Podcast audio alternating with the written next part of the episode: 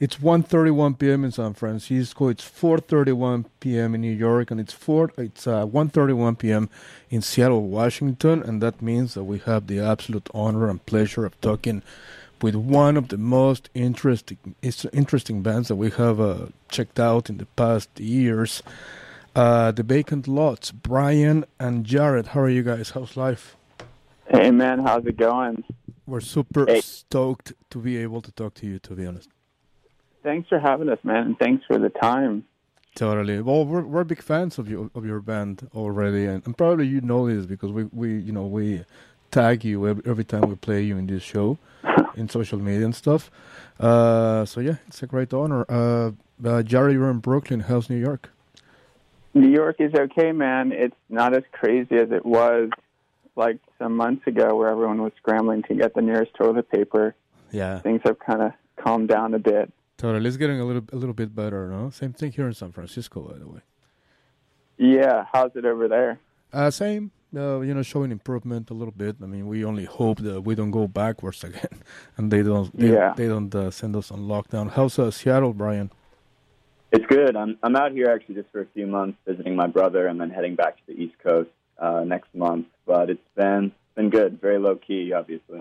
Totally. Uh, so, how do you guys survive this pandemic? Uh, you know, uh, mentally, spiritually. Uh, how were you able to cope with all of this craziness? Um, man, at first it was strange. Um, it's definitely helped that I've been like social distancing since I was 16.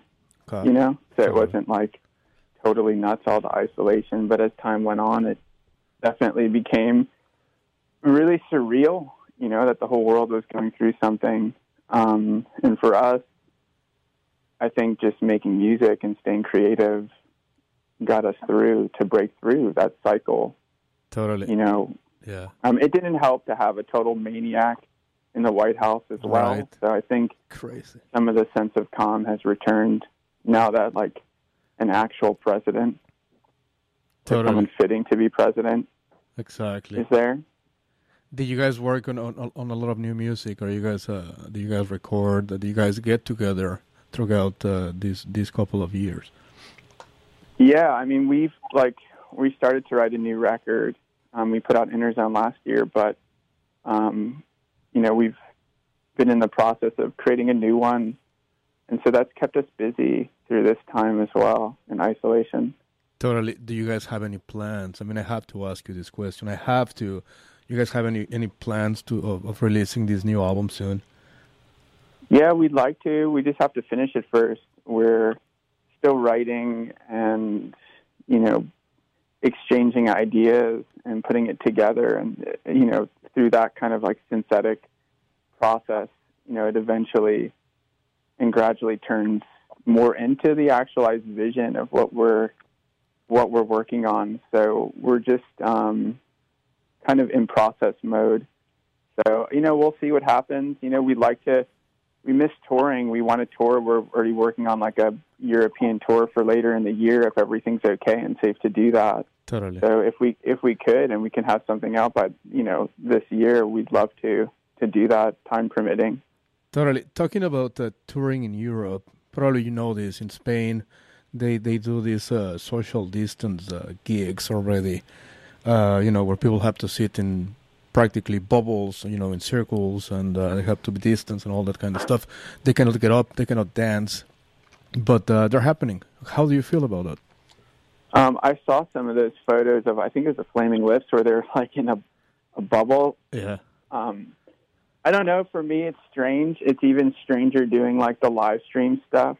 I I like direct connection. Of You know, Totally. and um, you know, I, I think we're both kind of on the same page of like, let's not force it when it's safe to to do shows, and when you can do shows, let's do them. I don't know how I would feel about playing like a restricted show. Totally. Um, I'm I'm kind of like an all or nothing dude, anyways. You know, so I like the um, that kind of extreme setting. Exactly. You know, I I don't know how I'd feel about just kind of being in a room. I mean, Brian, what would you? Yeah, I same. Um, I think that both as the performer and as the audience, you're really missing out on a lot by trying to split the difference there and doing this isolated performance style. Totally. Yeah. Yeah. We were talking off the air that uh, I had the chance to talk to Anton Newcombe, uh, what I think in October of 2020, and he told us that uh, that he uh, helped you produce and record uh, Damage Control, which is basically two of your EPs. How was it? Uh, how was that process? you know, how was working with Anton in Berlin? Yeah, it was incredible. It's so inspiring working with someone like Anton. Um, just like the immensity of ideas you know, con- constantly happening in the room where we, we know we walked in there with like fragments and ideas. And Anton just, you know, in the course of like 10 hours, I mean, we're, you know, we can get going on an EP. So for us, it was just like um, an incredible experience. And he's so generous with his time totally. and yeah. producing us and really pushed us further. I mean, some of the songs we've done with him were just you know, they didn't sound that way when we came in. They were really raw and, you know, rough like cowboy chords and progressions. And, you know, Anton hears something, he's like, let's do this and move this. But as a producer, he's also extremely um, thoughtful in the sense of not wanting to, you know, transform what you're doing too much into something that he already sounds like. Of course. So he really knows how to strike a balance between helping you achieve the sound you want, you know, and it's like a mutual exchange of ideas. And working with him really just pushed us for, further and made us better as artists. And, you know, like I cherish those records we've made with him. Totally. Um, and we had like fun times. It's just, you know, it's a great atmosphere to make records. Of course. No, he's a fun human being. I can tell you that. I think that conversation I had with him was, was like 30 minutes on the air nonstop. It was an incredible, funny conversation. Yeah. You guys yeah, he's a good thinker too. You know, like oh, totally. Yeah, yeah. He's a he's a genius, dude. Yeah, we love him. Any any plans to do collaborations for the for the next album? Um, you know, it's like hard to say. I mean, I think when we, you know, when we, when we did the records with Anton, there were two separate EPs. So Damage yeah. Control was like, you know, it's like the compilation of both Berlin and Exit. Of course. Um, you know, with the, the full length records we do, it's very much like me and Brian. You know, we produce our own records, yeah. um, but we do collaborate with other people to mix it and to master it. Um, like on the last record, Interzone, we worked with Maurizio Baggio. Um, and our first record, we worked with Sonic Boom. So, you know, we like collaborating, but I feel like in terms of like the production side of things, Brian and I are just so you know, we have a very specific sound that we we aim for when we make records. So of course, it's like too soon to say, you know, for us what we're totally what we'll do with the next one. By the way, talking about uh, about this about the sound, um, how do you guys work? How do you, how, how do you guys uh, create a, a song? Uh, where does it start? Uh, what inspires? Uh, I don't know, a riff, a chorus. How, how does this work for you guys? I think it's different. You know, I mean, for each, it's like it's definitely the songwriting team. You know, there's the two of us, and um, you know, depending on the situation, we both can work in isolation. You know, and share ideas. Um, I tend to approach things where it's like very explosive. You know, and I'm trying to like balance some sense of chaos with order, and it's usually tends to be really chaotic and scratchy, like demos. And Brian comes at it more like things are more put together and formed. And um, I think for, you know, we utilize the studio, but also our own home studios to make music and exchange files back and forth and ideas. Um, I mean, I can't speak for Brian, but just for like for myself, where it all starts with like filling up notebooks Cool. It might sound cra- crazy, but it's like just from the words and chords, it's just I don't know where it comes from, but I like to kind of follow an idea through, and that's usually where it comes from me is just filling up a notebook and going back and trying to follow my subconscious and not fully understanding where where things are coming from. Interesting. That's uh, rather interesting. Uh, uh, yesterday we but were. Brian, it's different for you though, right? You, I think your approach is no, yeah, with, with the home studio approach, it's really freeing because we can send each other ideas, however fleshed out they may be, and really just give it some time to do five or ten passes and send it back and forth and figure out what works and what doesn't, and Yeah. be able to do this, this subtraction and addition to get to a point where it feels good, and then you've got an, another level of freedom when it's time to really do it and go into a studio or do like a final mix down and then refine from there. Um, it gives a lot of freedom, but also is able to lock it into a place where it feels like it's complete. Totally. So when you guys continue working on this album, I guess Brian, you're gonna go to New York, uh, so you guys can put it together. Yeah, we like working in, you know, we, the studio is really useful, man, for us. We've worked with the same engineer on all of our records, Ted Young. Nice. Um, he's the greatest, and um, he's had different studios in Brooklyn, and um, so we'll do a lot of stuff at home, and then work with him, and uh, just kind of create this atmosphere in the studio that we can, you know, we come in with the ideas that we have, but we did this a lot with Anton, and we do this a lot on our own records, but you have to leave room for just spontaneity. You know, like y- there's so much inside of you as an artist, um, or at least just for myself, speaking about myself, that y- you're you're kind of already doing training, you know, in life, and then you're in the studio and you can open up and things happen. Like on our last record, we had a synthesizer that we borrowed from Liz Lamere, who's Alan Vega's longtime uh, creative collaborator and wife. Totally. And it was a synth that Ric Ocasek had passed down to Alan, and I was like obsessed with it. It was this old like vintage ARP, and uh, we plugged it in, and you know we were in the middle of a tour, and we were in the studio and doing some recordings, and Brian just started playing on the synth. Like we didn't know, we didn't have parts written out, and so much of that creation ended up on the record. A lot of those synth parts, and you know I think there's like this balancing act between you know ideas that you have and then ideas that come about in the studio so that for me is like one of the most exciting things about working on a record is like even when you think you have a lot of things figured out there's this unknown you know Of going course. through this whole unknown and the studio provides that like milieu for you to do that Totally. Yeah. And I was I was I was telling you yesterday we woke up to the news of the release of a new single uh, by Alan Vega that you produced, Nike Soldier. yeah Song is amazing. Uh, tell us, because you know, I read that uh, you discovered these lost tracks. Uh, you, I don't know how, how how many years ago, how long ago. Thanks, man. Yeah, it was a few years ago um, where Liz and I um, we discovered these ADAT tapes, and um, and they were re- you know first we had to get them transferred with Ted Young.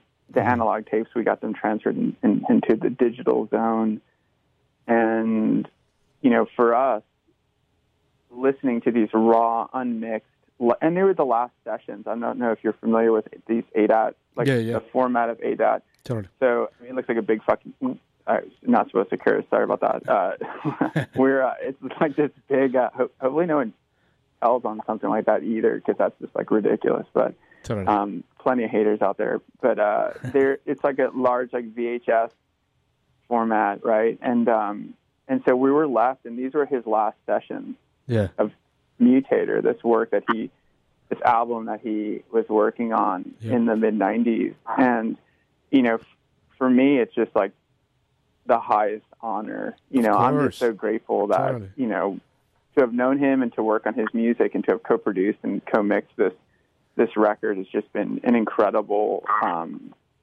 experience. You know, I just want to like preserve his legacy and keep his music alive, like what he's done for us and and me personally. I just you know feel like forever indebted to keeping you know his music out there, and it seems like there's a lot of good people who feel the same way, like Sacred Bones and Heartworm Press. Totally. Um, so yeah, Nike Soldier is the first of of the, the record that'll come out in April, and um, yeah, I'm so glad you like it. It really means a lot to us, and he was such a visionary artist, man. So, Totally. Yeah, yeah. For us fans of Suicide, dude, I mean, we really, really appreciate you doing this. It's it's incredible. thanks, man. Yeah, just tremendously honored to to work on this music, and you know, Awesome. Well, Jared, uh, Brian, thank you so much for taking the call. It has been uh, really, really fun talking to you. And as you know, uh, when things get better, and you guys come to San Francisco because you guys are gonna come back to San Francisco. Obviously, please come to KXSF. Definitely. This is your home. Yeah. Thanks, yeah, guys. man. Thanks. Thanks a lot for your time.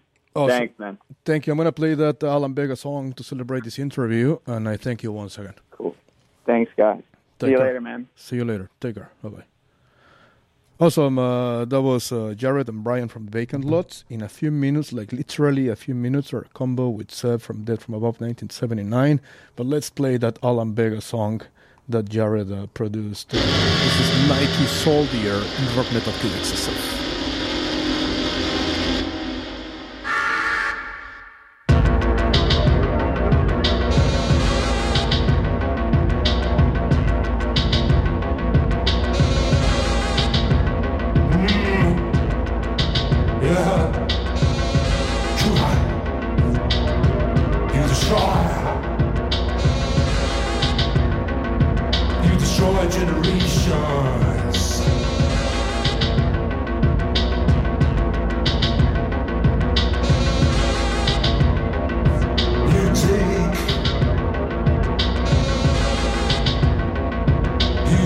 Life.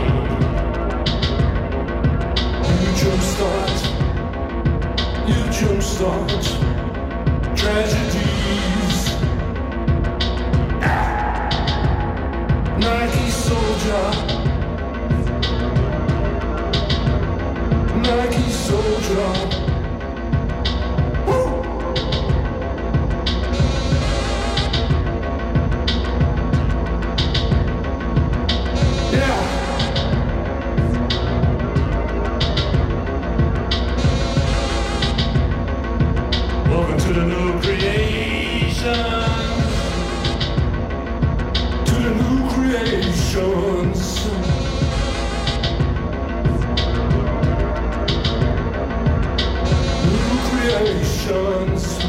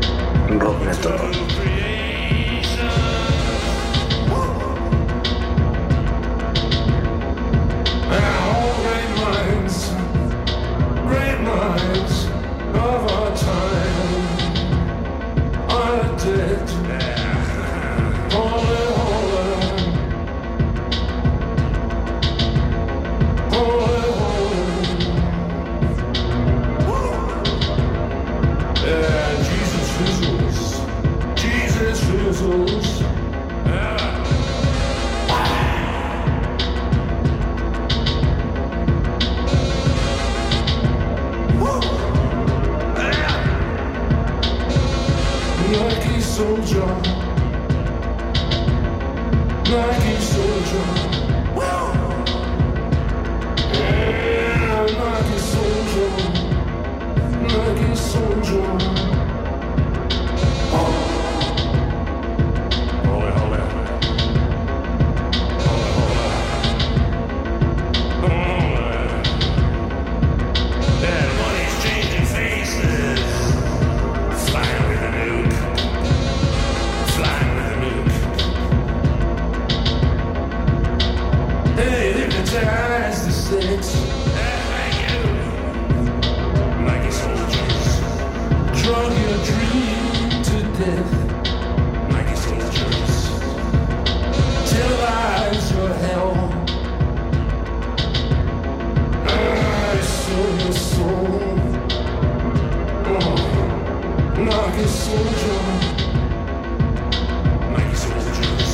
A brand new release, a new single by Alan Vega, Nike Soldier in Rock Neto at KXSF 102.5 FM San Francisco. In a few minutes, a conversation with Seb from Death from Above 1979. in Rockneto at KXSF